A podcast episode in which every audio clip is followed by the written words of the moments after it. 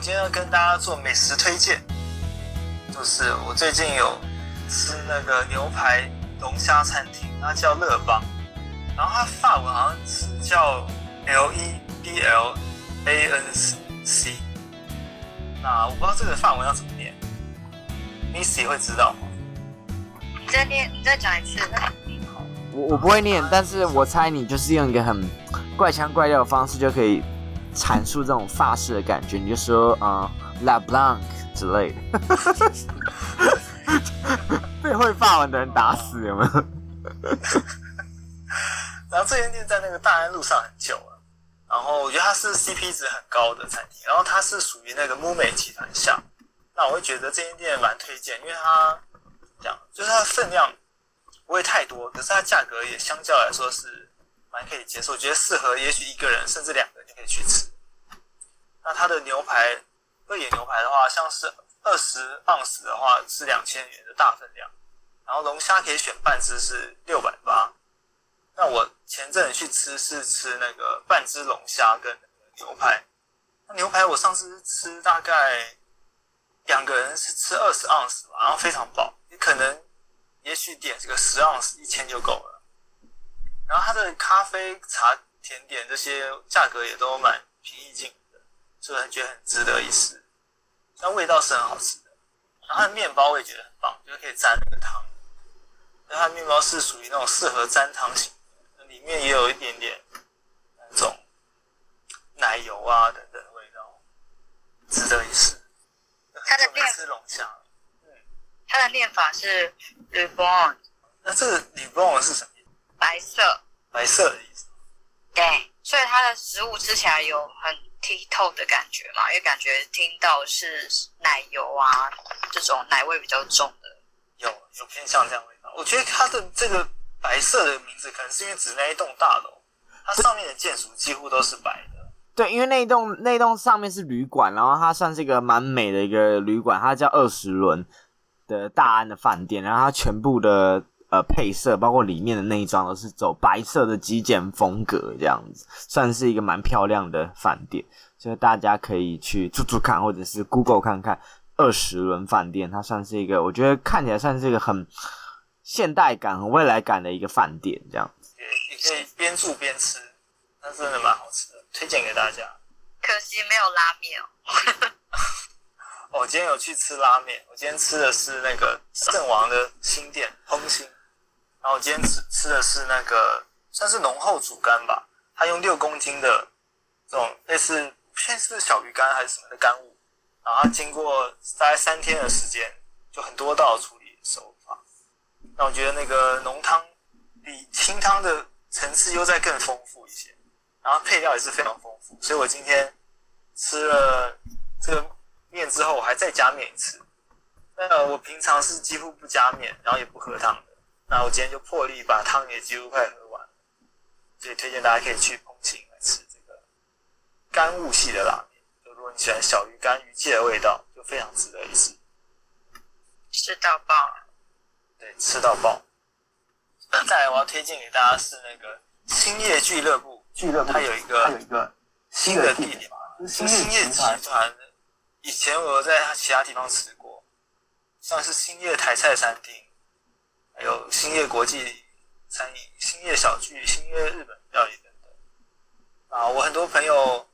就吃了这个，还蛮推荐。就他是在午餐平日的时候，他可以享用这个本费是主食加上无限供应的自助吧，然后只要三百八，在信义区这边。那我自己是还没有在这间店用餐过，但是。看蛮多朋友推荐，所以打算最近也要来吃，先推荐给大家。然后再来我要，我我觉得看起来超划算的，因为它有呃思思源的那个盐酥鸡，师源蛮好吃的。然后我看它有跟那个蛙许和酒联名，因为我本身蛮喜欢蛙许和酒这间日式酒吧，它做蛮多啊、呃、水果或者是其他相关的一些呃材料的浸泡的这个调酒。然后我觉得基本上都还蛮不错的，所以我在猜，诶，这个三，因为它三百八应该是有加一层啦，所以应该是差不多五百块的价格，我觉得应该是大家可以去尝鲜看看的。我我是会想去尝鲜看看的人。对，啊，蛮想试试。然后自助吧好像有超过十道的台味菜。然后思妍咸酥鸡好像前阵子很流行，它有卖，好像是那个出那个蒜味的盐酥鸡脆片。有鸡烤鸡皮吗？还是什么？它是有出盐酥鸡脆片，我不确定哎、欸。盐酥鸡不是本来就会有蒜头吗？它是卖成零食的形式，好像是炸物吧，就是炸成脆片的形式。啊，说上味盐酥鸡就对了。前阵子有在讨论。哦，OK。对。OK。然后再跟大家介绍一个景点。就是新北有两个新的景点，一个是叫沐心池，沐是那个沐浴的沐，然后心是心脏的心，池是池塘池，然后好像经过半年多的整修，然后现在终于整修完了。那风景我看了照片觉得非常美，我想说改天可能可以去树林这边参观一下，然后是可以看到榕树，然后算算是非常宽敞的一个平台吧，大家可以去逛逛。另一个是那个莺歌的山水步道，在大汉溪左岸，我是还没有去过那边，然后好像是从今年的一月中就开放。但我看了一下木星石的那个照片，我觉得有一点是我太严格嘛，我觉得有点小失望。它就是一个人造湖，搞得很像小的秋红谷，你知道吗？就是它就是。很像一个高尔夫球场，然后挖了一个人造湖，然后做成星星，好像没有什么特点，你知道吗？不晓得大不大呀？因为我看的照片感觉是不大，就是可能绕一圈大概五分钟的那种小湖这样。哦、对，然后然后那个那个那个什么英歌的山水平台看起来是蛮漂亮的，可是我觉得那个感觉蛮吃呃你去的时间。对对，蛮吃你的灯光氛围。对对，因为它现在看起来就是一个木板地，然后上面有一个凉亭，然后重点漂亮的是这个夕阳。那如果你是其他时间去，我怕可能就是完美照这样子，看了可能会失望。对，我现在看到好多人在拍照都是夕阳的照片。对，我觉得可能是夕阳时候很漂亮，但是其他时间可能就就还好。对对，大家如果如果有去，可以再跟我们分享一下。我个人是觉得还好的样子。想看夕阳的可以去，先吐槽一下。想看夕阳或是想看王美的话，可以去。对对对对。然后再跟大家介绍那个，因为最近怎么样？我蛮喜欢喝威士忌的，然后有时候会参加一些品酒会。然后我注意到是去年年底的时候有出了那个二零二一年的威士忌圣经，然后它的榜单。就是怎么讲，都列很多都是好冷门的项目，然后有有甚至有一些酒厂是我们平常不会注意的。那我想说的是，我最上面唯一熟悉的只有白灵潭十七年，他以前好像就在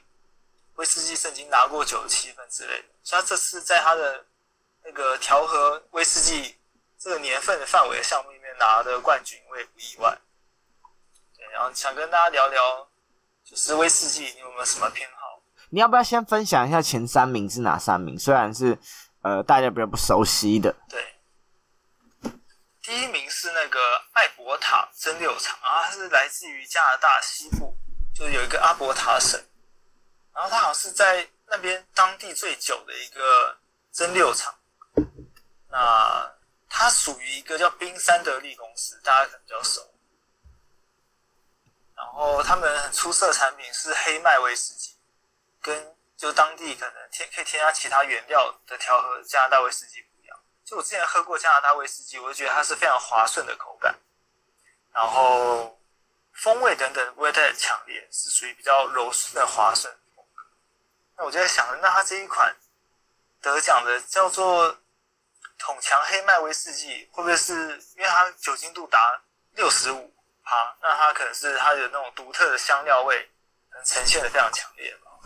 那我很好奇，它实际上味道是什么样？因为在台湾好像没看过这几个酒厂的酒。啊，第二名的话是小斯塔格。那小斯塔格，我也是没有喝过这间酒厂。啊，可能不晓得有没有朋友喝过？它是叫野牛酒厂的旗下品牌，然后它酒精度一样是六十四点二，就非常高的度数。那第三名是保罗约翰，是印度的蒸馏厂。然后印度蒸馏厂会上榜，其实令大家就是蛮意外，因为加拿大夺冠好像也可以在想象范围，可是这个酒厂 John Paul John 好像是第一次我们在这个榜单上看到，就以前都没有注意过这一款酒。那这款酒它叫做米图纳，那目前也还没有上市，所以可能只有目前是送去比赛吧，所以在台湾应该也还没见过。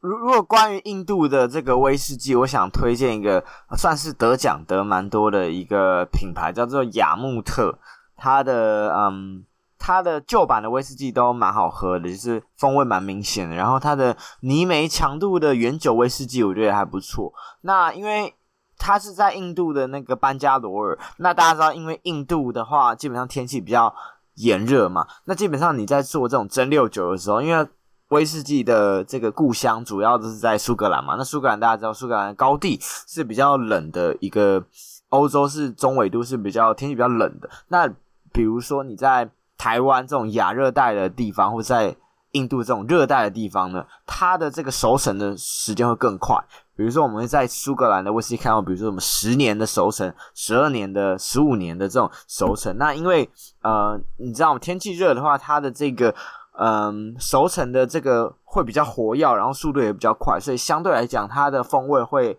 来得更快。那所以基本上，这个它算是一个印度啊，蛮有特色的一个酒厂雅木特，它的风味其实基本上就是蛮特别的，会有一些新香料啊，然后巧克力的味道在里面。对，所以一方面是它熟成的时间会比较快，就是随着你纬度越低，你熟成速度会越快。然后一方面，因为你天气比较热嘛，所以它。呃，相较于说威士忌在苏格兰可能每年会散失一点五趴到两趴的原酒，因为你知道蒸馏你放在那边，基本上它随着空气啊、时间的作用，它就是会挥发掉嘛。那比如说你放在印度啊，它可能一年挥发掉的酒就差不多十二趴。那那我们在酿造这种威士忌的时候，蒸馏的时候挥发掉的东西，我们就叫 angel share，就是说，哎。我们就讲一个很棒的一个比喻，就是说，哎，天使把这个很美好的东西拿走，那基基本上它就是被这个空气给蒸发掉了。那基本上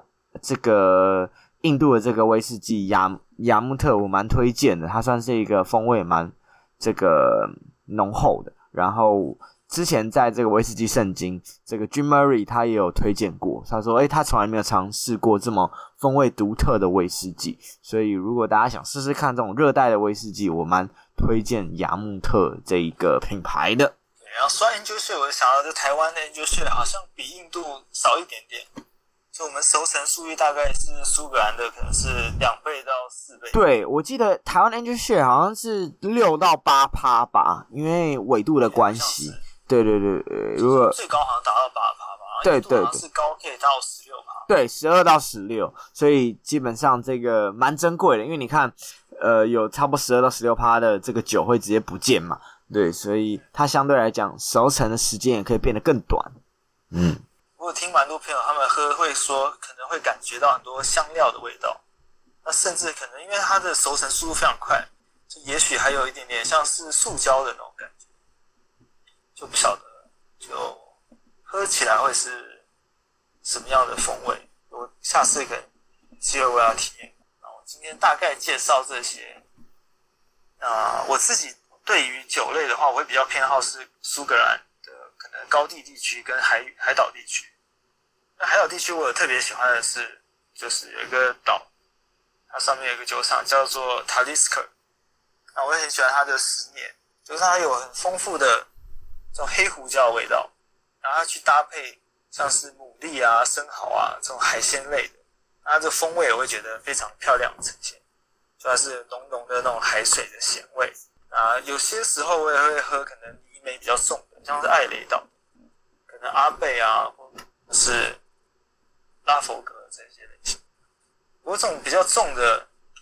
泥煤风味，很多朋友他可能会好奇想要喝喝看，那他们喝了都会觉得不太能接受。所以建议朋友，也许要喝威士忌，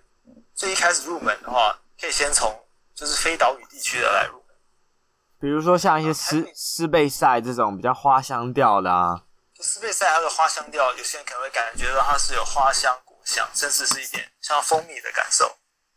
那我觉得一般来说，女生也会比较容易喜欢，因为很多朋友他们可能觉得威士忌就是呃很强烈，会甚至他们会觉得苦的味道。我觉得斯贝赛区喝起来还蛮甜顺，所以大家有机会可以试试。对，如果底下听众什么想要分享你对于威士忌或是酒类的爱好，也可以举手让我们知道一下，大家。交流交流，OK。对，然后入门的一些有些 tips 的话，我会建议说，你可能不用成瘾，你可能一开始可以甚至是加冰，或者是做点调酒，这样子来入。就是很多人可能对威士忌印象，我觉得可能会想象它是很苦，那可能是你喝过的是，也许是年份比较不高的调和式威士忌，所以可能会有这样的影响。就每个地区的威士忌，其实我觉得差异蛮大的。然后我想要推荐一些酒吧。就是可能像是后院，那它后院特色是，我觉得有些像是搭餐吧，就它的搭餐是有经过很用心的设计，所以我觉得配上威士忌或者调酒都还蛮合的。然后如果想要尝试比较多、比较便宜的饮用的方式，我会推荐有一间酒吧叫麦村 The Mite，然后它可能单杯单杯给的分量比较少，但是价格也相较便宜，也在台北市就还蛮好的选择。那巴尼有没有推荐一些像是这种类型的酒吧？我觉得，如果你对一个酒比较不熟，基本上可以去这种单杯单杯的，比如说刚刚提到的后院啊，或者小后院，或者是像我自己蛮推荐信义区有一家在做，也是做单杯的烈酒贩卖，它就不止威士忌，它可能也有一些，比如说像是琴酒啊、莱姆酒这一些高年比较高年份的烈酒，它叫。b o t t l e s s 它就是叫做非瓶这样子。那基本上这种酒的话，你可以跟 bartender 就分享说，哎，你想要比较什么样的口感？比如说你想要比较呃。比较甜一点的，或者说你喜欢比较苦一点，或者是层次新香料比较丰富的，那它就可以依据你的需求下去做调配。那刚刚永有提到说，如果你喝不惯原酒的，它其实也会有一些不一样的喝法，比如说像日本人他有习惯的喝法叫水哥，水哥意思是说你的威士忌的原酒呢，加上一些等比例或者是不同比例的水下去调配，因为基本上酒这个东西蛮奇妙的，就是大家。比如说有在喝红酒，大家会说醒酒醒酒嘛。你的你的威士忌摆在空气中的接触，或者是说啊、你加了水之后，它的风味跟你喝一开始打开开瓶的味道，其实是会有一点不同的。它有时候可能会越放越香，或者说。不管是说它的花香调，或是它的果实的香会慢慢跑出来。那你加了水之后，它要去调和，呃，味道可能会不太一样。那另外一种比较常见的方法就是再加气泡水嘛，基本上用 highball 的方法去做，也会比较呃